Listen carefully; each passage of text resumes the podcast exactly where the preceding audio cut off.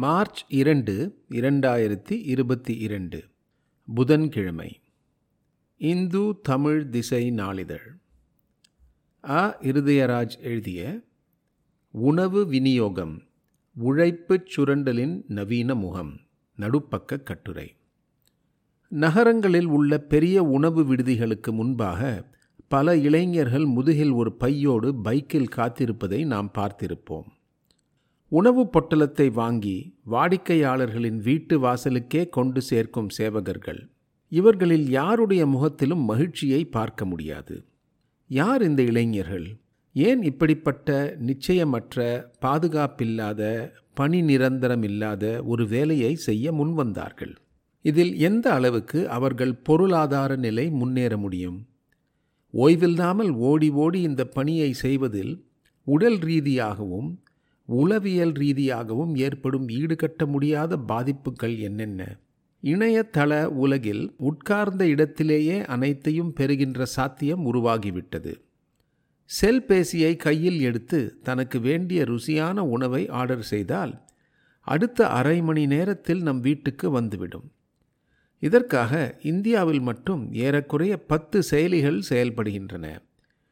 வேலையில்லா திண்டாட்டத்தை சந்தித்து வரும் இளைஞர்கள் உணவு விநியோகிக்கும் பணியில் ஈடுபட்டு வருகின்றனர்.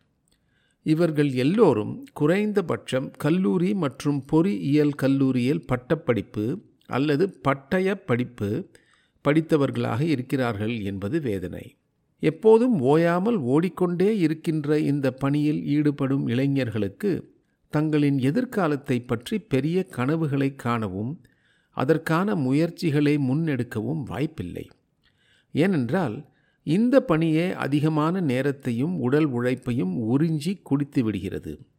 ஒரு ஆர்டரை எடுத்துக்கொண்டு ஐந்து கிலோமீட்டர் சென்றால் இருபது ரூபாய் எடுத்து வீசப்படுகிறது. அதற்கு மேல் உள்ள ஒவ்வொரு கிலோமீட்டருக்கும் பத்து ரூபாய் செயலியில் ஏறுகிறது. எனவே ஒரு நாளைக்கு இருபது அல்லது இருபத்தி ஐந்து ஆர்டர்கள் எடுத்தால்தான் ஒருவரால் ஆயிரம் ரூபாயாவது சம்பாதிக்க முடியும். இந்த ஆயிரம் ரூபாயில் இருசக்கர வாகனத்துக்கு வேண்டிய பெட்ரோல் செலவு குறைந்தபட்சம் முந்நூறு ரூபாய் தேநீர் மற்றும் உணவுக்கான செலவுகள் குறைந்தபட்சம் நூறு ரூபாய் என கொண்டால் மீதம் அறுநூறு ரூபாய்தான் அவர் கையில் எஞ்சும்.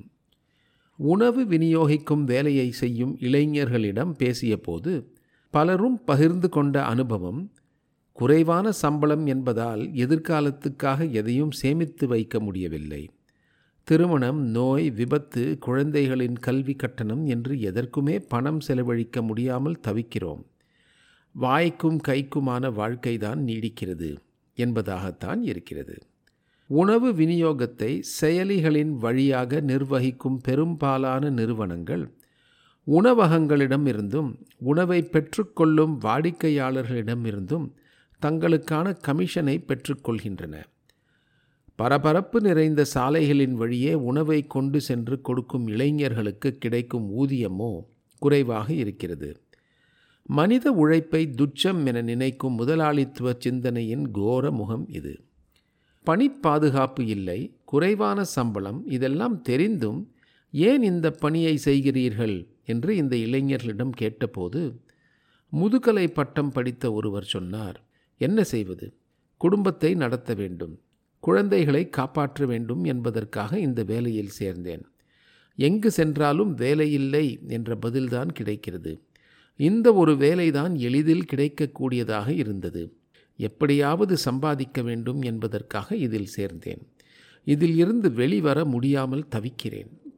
தொடர்ந்து இருசக்கர வாகனத்தில் பயணிப்பதால் உடல் ரீதியான பிரச்சனைகளையும் இவர்கள் சந்திக்கிறார்கள்.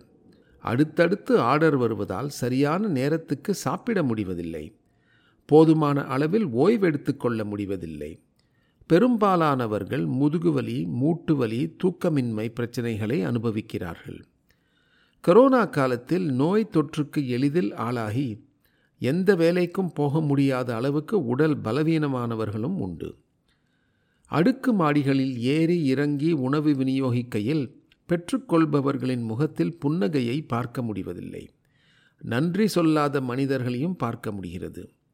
மீண்டும் படி இறங்கி வந்து அடுத்த ஆர்டருக்கு விரைந்து செல்ல வேண்டும். சாப்பாடு வாங்கி கொடுக்குற வேலையா? என்று உறவினர்கள் நண்பர்களின் கேலிக்கும் சில சமயங்களில் ஆளாக வேண்டியிருக்கிறது. ஒரு சில நேரம் மது அருந்துவிட்டு உணவு ஆர்டர் செய்யும் நபர்கள் மரியாதை இல்லாமல் நடந்து கொள்வதும் நடக்கிறது. அது மாதிரி நேரத்தில் கோபப்பட்டால் இந்த வேலையும் போய்விடும் என்ற அச்சமே ஏற்படுகிறது. கௌரவம் பார்க்க முடியாத வேலையாகத்தான் இருக்கிறது. இந்த உழைப்புச் சுரண்டலை கட்டுப்படுத்த வேண்டிய பொறுப்பு அரசுக்கு உண்டு. படித்து வேலையில்லாமல் உள்ள இளைஞர்களை கணக்கெடுக்க வேண்டும். அவர்களின் கல்வி தகுதிக்கும் தொழில் திறனுக்கும் ஏற்ற வேலையை பணி பாதுகாப்புடன் உருவாக்க வேண்டும். ஒன்றிய அரசும் மாநில அரசுகளும் படித்த இளைஞர்களுக்கான வேலை வாய்ப்புகளை உருவாக்குவதில் போதிய அக்கறை செலுத்துவதில்லை என்பதால்தான் இளைஞர்களின் உழைப்பும் காலமும் வீணாகிறது. வீட்டில் அமர்ந்தவாறே உணவை ஆர்டர் செய்து சாப்பிடும் பழக்கம் கொண்ட ஒவ்வொருவரும் அந்த சேவை தொழிலில் ஈடுபட்டிருக்கும் இளைஞர்களை கண்ணியத்தோடு நடத்த வேண்டியதும் முக்கியமானது. அ இருதயராஜ் காட்சி தகவல் இயல் துறை பேராசிரியர்.